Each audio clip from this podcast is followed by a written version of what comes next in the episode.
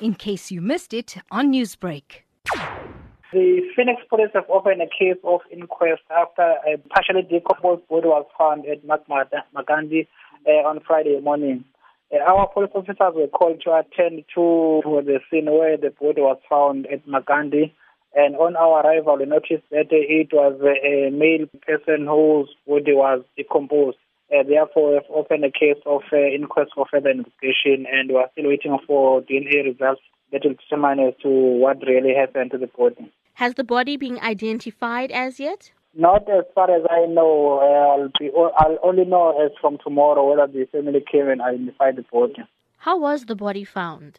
Now, the body was found in the ceiling of the hospital. Uh, someone saw the, uh, the body and they called the police, and the police found the body on the ceiling. Now, I know you did say it was partially decomposed, but is there any indication of how long the body was up in the ceiling?